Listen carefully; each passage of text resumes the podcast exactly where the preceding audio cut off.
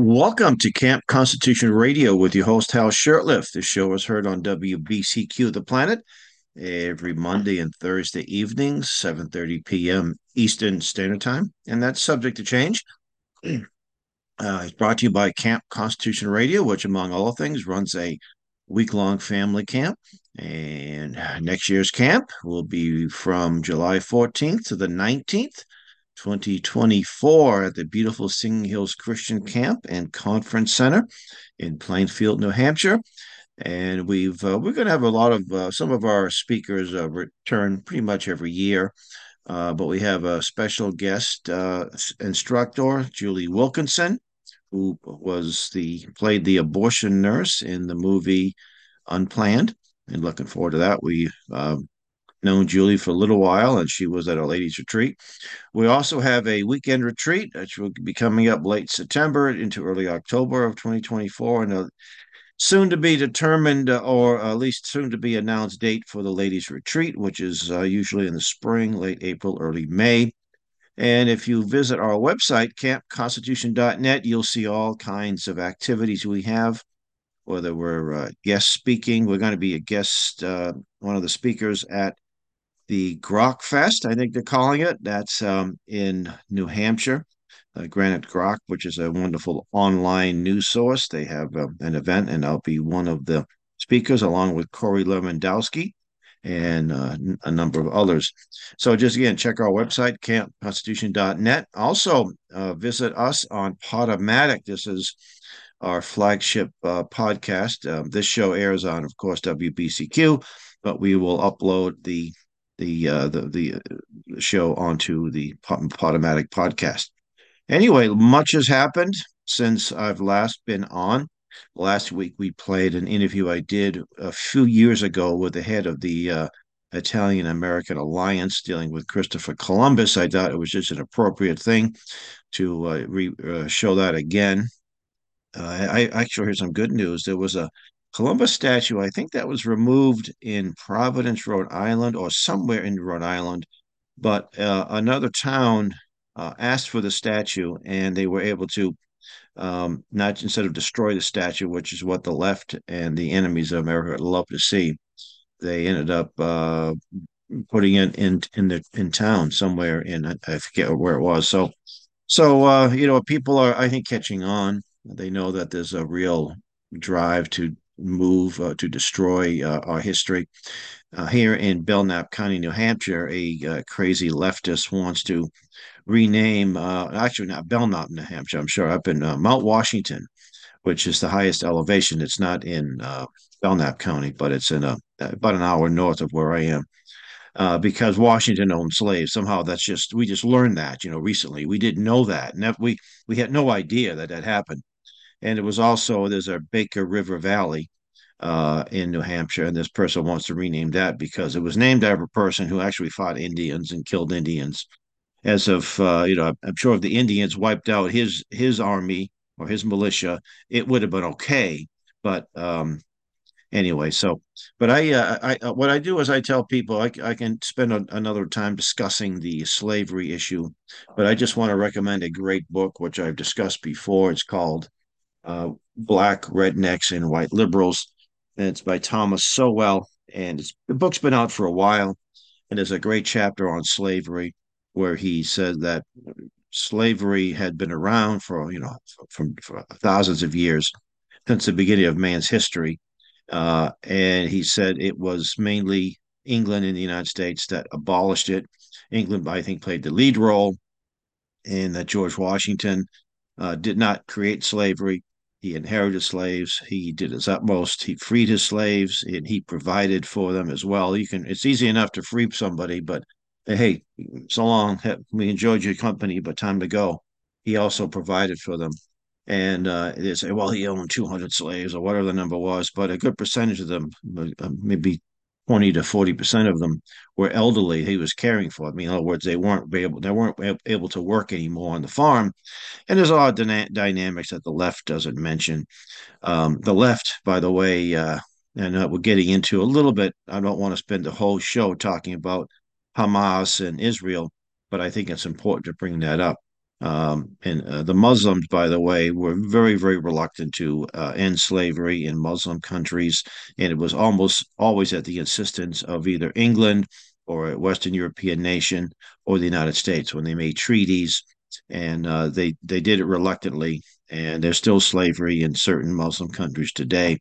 Uh, but that doesn't seem to really bother the left. It doesn't matter the history, the truth. It's all about narrative. It's all about um, emotion, uh, feelings, and but it's interesting how they can turn those emotions off when uh, Hamas, which uh, has autonomy in the Gaza Strip, a little chunk of land, I think is about 140 square miles with 4 million people on there. Was it 4 million? Or maybe a little less than that, but still a lot of people. Um, and the Hamas launched a horrible uh, terrorist attack, and a lot of innocent people were killed. I think over a thousand. Um, and this this Hamas, it, they weren't into some pitch battle with the Israeli Defense Force. They were going after unarmed people. They murdered uh, children and so forth. Terrible. And there are people on the left that celebrate this. They think it's a good thing. Um, you know, you you you could be critical of Israel, and that's legitimate uh, you can criticize the policies, but you cannot uh, condone a terrorist against innocent people, regardless of uh, what you think. I mean, and the left does. They have a very difficult time, and this is really going to show their true colors. And this is what's bothered me. I, for many years, I was a field rep for the John Birch Society, and the left and and, and liberals as well and I make the distinction too, and I've just I've identified this that a leftist is somebody who hates America, wants to see it destroyed, Marxist, communist. A liberal who's bought into some of the portions of the left there, they don't hate America much, but they like to see it change fundamentally, and um, but they don't hate America. Um, they still love it, and they, they'll even fly the flag, you know. Um, but uh, leftists, of course, they'll fly flags, they wouldn't be the U.S. flag unless it was upside down and and that's the difference. But anyway, I've been I've been called an anti-Semite uh, for many many years because of my uh, my being a member of the John Birch Society, uh, and if any organization that's just the opposite of anti-Semitic, it's the John Birch Society. But the truth doesn't matter, and you hear a lie often enough, it becomes the truth. Even those people who tell the lie and some people don't know the difference. They hear something, they don't bother to examine it. They just say, well, uh, the person who told me this lie, uh, told me this information, I relied upon, and it must be true because that person or organ, news organization would never, never, never lie. I was reading today talking about a classic example of um, of the deep state media, the fake news. Uh, it was MSNBC had an article about a um, I don't know if I call it a riot, but in Manhattan or New York City, there was some uh, people protesting illegal immigration there the Gracie Mansion, the where the where the mayor's the home of the mayor, and it said uh, it said violent Trump supporters clash with um, what's the term they used? Um, oh, they used some. They had a, a, an adjective to describe passionate, passionate uh, uh, counter protesters. So so you have some people who are Trump supporters. They mentioned Curtis Sliwa, who was a head of the Guardian Angels, who I understand is not a Trump supporter, but very much against the illegal alien policies of New York City, where there's over 100,000 of these illegals, making life very difficult in the city. It's difficult enough living amongst all those leftists. Now you have to deal with illegal aliens on top of the crazy leftists that make life miserable, letting criminals on the, out. You, you commit a violent crime, be out in the street the next day. Uh, and so the uh, Antifa types and some of the pro Palestinians showed up, which really had nothing to do with illegal aliens uh, in so many, uh, so to speak. And and they said that the Trump supporters were violent and the other group was passionate. And that's just typical of the fake news. Uh, but it was just so glaring. It was just very interesting. It was just so gla- glaring example of how the fake news uh, spins things. So um, again, I'm not going to go into a long discussion about Israel, but this is the bottom line. Um, the Palestine Liberation Organization, PLO, was from, for years uh, run by Yasser Arafat, an atheist, communist, Marxist, and terrorist. and they bombed, they they killed innocent people. So you know, you might have a. There's always organizate people that have you know there's there's grievances that are legitimate. Yes israel probably did some things they shouldn't have done. Um, but when you're dealing with terrorists um, you have to deal with you can't negotiate with terrorists. And terrorism isn't a way to get your isn't a way to uh, win win win the day for example. So um, so what happens is the west uh, the united states leading the call encouraged or actually tied all foreign aid to um, to make sure that the Israelis negotiate with the PLO, and they did. They could have wiped the PLO out. I had I remember back in the '80s talking to uh, I had a schoolmate. She was college, and she mentioned uh, she was from Israel, and she mentioned uh, you know, we could have taken out the PLO anytime we want. However, the United States government uh, won't allow us, and uh, foreign aid is always tied to this um, idea that you have to tolerate the PLO. And so they end up negotiating. And I think Yasser Arafat won the Nobel Peace Prize, a man who was responsible for some serious uh, violent activity, including the um, the Olympic. Uh, I think it was in '72 in Munich, where the uh, PLO murdered a number of athletes, uh, Israeli athletes. I remember that I was only 13 or 14 when it happened, but I vividly remember uh, seeing um, what they did. And Arafat he was almost untouchable. Uh, I remember, I think it was in the '90s. He was he was surrounded uh, by hostile forces, and he got out. And I remember people, okay, what what are the odds that he will uh, be killed? I, he won't be killed. He'll be out. And he, sure enough, he was out. So he was the uh, deep states man to cause uh, conflict. And uh, there's there's and I let's put this in a spiritual perspective. There will always be conflict in the Middle East until the Prince of Peace uh, the people who follow the Prince of Peace prevail, and that's not the case. Um, it's funny. We did a, a, Bible study. Reverend Stevie Kraft was at our Bible study in Alton, New Hampshire, at the community church, the men's Bible study, and he went over the book of uh, Esther. And he said this is sort of the the beginning of anti-Semitism. Is probably before that, but Haman uh, wanted the Jews destroyed, completely obliterated, and just the opposite happened. Uh, and he said this is the beginning of anti-Semitism because the Jews wouldn't bow down to the decrees of Haman, who had the obviously the authority through Xerxes. Uh, and uh, he's because they they look different, they spoke different, they had different customs, and they don't bow down to the they don't uh, acknowledge the king's decrees. He, they must be wiped out. And kind of find out that uh, Haman wasn't such a great guy after all, and Xerxes ended up having him executed, and uh, all of them were uh, his army was uh, his supporters were put to death. And it was interesting because, um, as King Solomon said in Proverbs, um, not there's nothing new under the sun.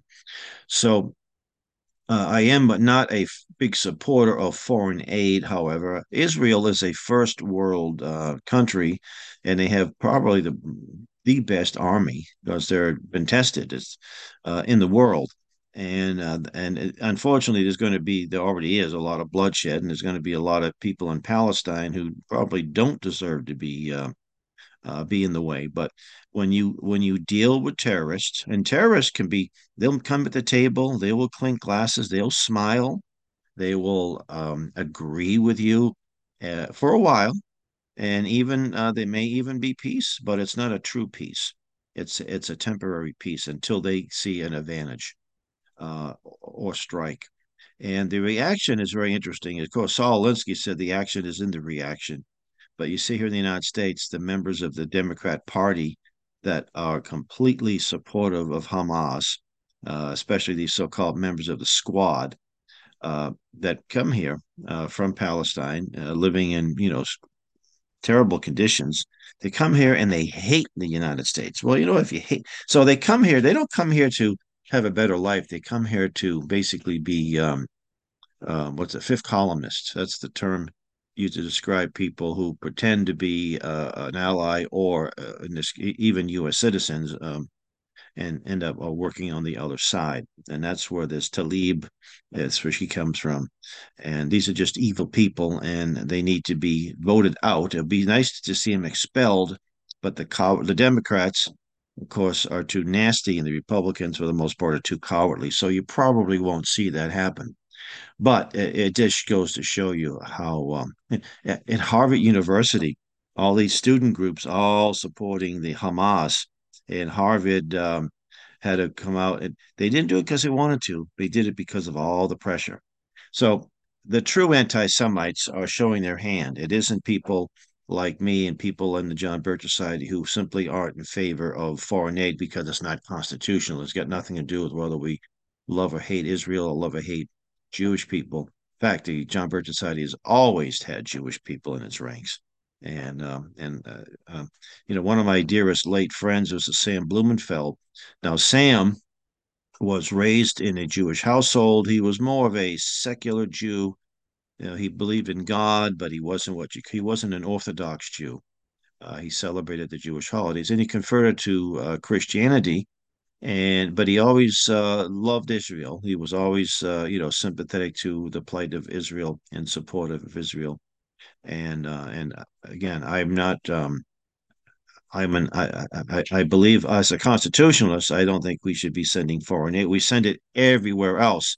In fact, it's important to point out that we know that Iran is a major factor in this, supporting Hamas, and we negotiate with Iran, run by it. It's a terrorist country. Uh, but and and um, Biden just uh, had released six billion dollars. They say, oh, that six billion dollars wasn't used to buy weapons. Well, it's it's interesting analogy. If uh, I know I'm getting it for like for example, um, uh, I uh, I have a I have a friend that said, "Hey, Hal, I can loan you some money, but we don't want you buying any guns. I don't believe in the Second Amendment, and I know you like to buy guns." I say, "Oh, okay. With that money you give me, I promise I won't buy any guns." So instead of the money that, to buy guns, I'm going to pay my grocery bills. Bills. I'm going to pay my electricity bill. I'm going to fix my car, maybe buy a new one and the money that I'm not spending for the guns, I mean for the for the staples of life, I might just buy for guns. So it's it's a ridiculous position to, to make that, and they do it with a straight face too. They think people are that stupid. Well, you know what? Maybe they are that stupid. That's why they believe it. And all those weapons we left in Afghanistan, hmm, I wonder if some of them are being used by Hamas. I wouldn't be doubted. I've, I've heard that some are, and I don't know for sure uh, it's because I heard something doesn't mean it's true, but 80 plus billion dollars of military hardware in the hands of these crazy Muslim terrorists. And we know there's an international terrorist network that uh, worked very well together, um, even if they might have different, um, the Taliban in Afghanistan and Hamas in uh, Palestine. You know, they may not be on direct communications, but we know they have a similar agenda. And that's the creation of a uh, international caliphate and the destruction of Christianity and uh, the, all those who oppose their forces. So uh, it's quite interesting. Um, and I know there are some people that think, gee, this might be Armageddon. This might be the end of the world. Well, uh, I don't know that. I uh, or, or, the rapture. You know, that's one of the things we're hearing uh, that this may have. But we've had wars in the Middle East. Um, you know, I can remember since the, since I I can remember I don't remember the seven the, the 67 war, although I, I can't say that I have vivid memories of it, but I remember uh, during the Nixon administration, Golda Meir. I remember um, Moshe, the General Dayan, who was the Israeli general, and so I do remember a number of the the battles or the wars, but I can't say I remember the sixth. I think it was called the Six Day War in 1967. I don't. I have some good memories of that time, but I don't remember exactly that. I do remember, of course, a lot of Vietnam. We were in the, in the Vietnam War, so maybe the media didn't cover the Israeli uh, incidents as much as they would did years later.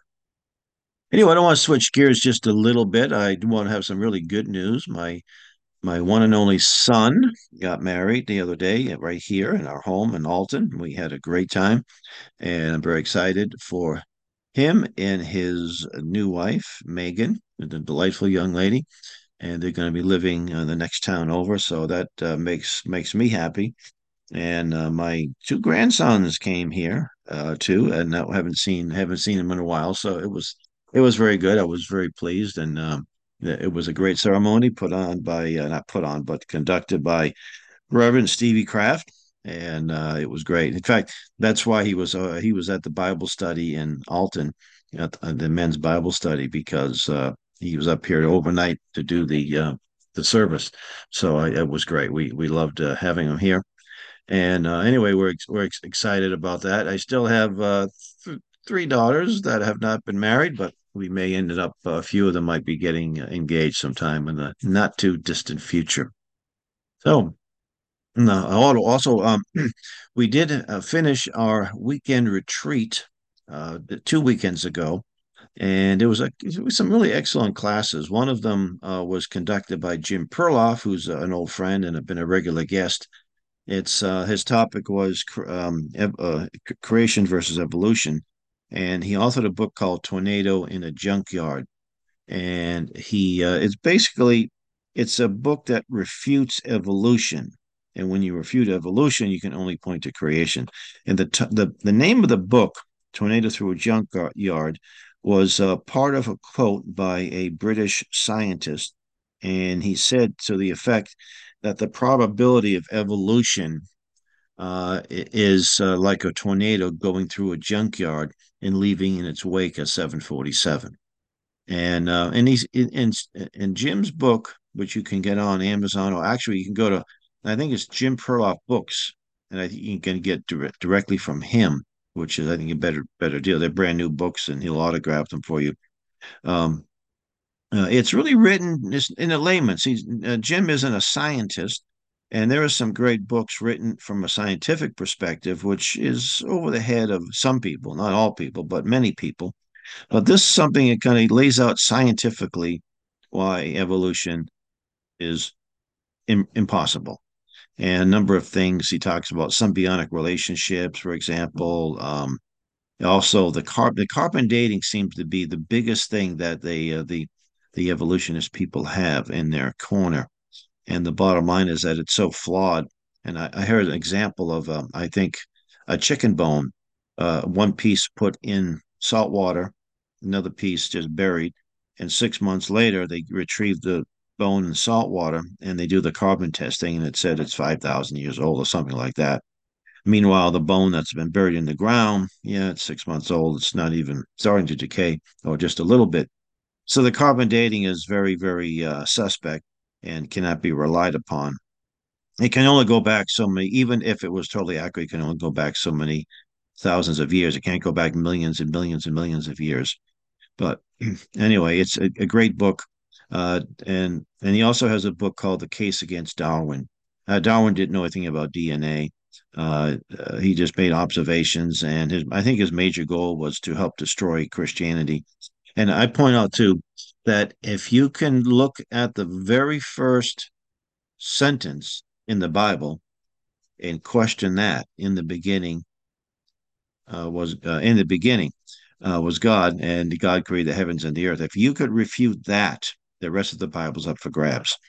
And that's what the left did a very good job of doing. In fact, I remember uh, my eighth grade science teacher and I don't believe that she was put there to destroy the, the faith of children deliberately. I think she believed it, and she was taught that in her school, and she believed it. She didn't say, you know, you people who believe in God are a bunch of idiots. Your parents are really Nazis. She didn't do that, but she just showed the typical uh, pictures of the the apes, and then how they little bit, little by little, started walking upright. Next thing you know, they became man uh, with a conscience and a, a, a consciousness uh, and a under, ability to understand God and so forth. Uh, yeah, yeah, not not so great. And in fact, uh, as Jim points out in his book, there have been absolutely no transitory forms of life ever anywhere. There's no uh, someone who's half monkey and half man. Uh, we, may have some uh, some characteristics that are the same, but we're not monkeys and uh, you can have two apes and they can procreate and they're always going to procreate apes. And uh, one of the things too they talk about in evolution is um, uh, malformities.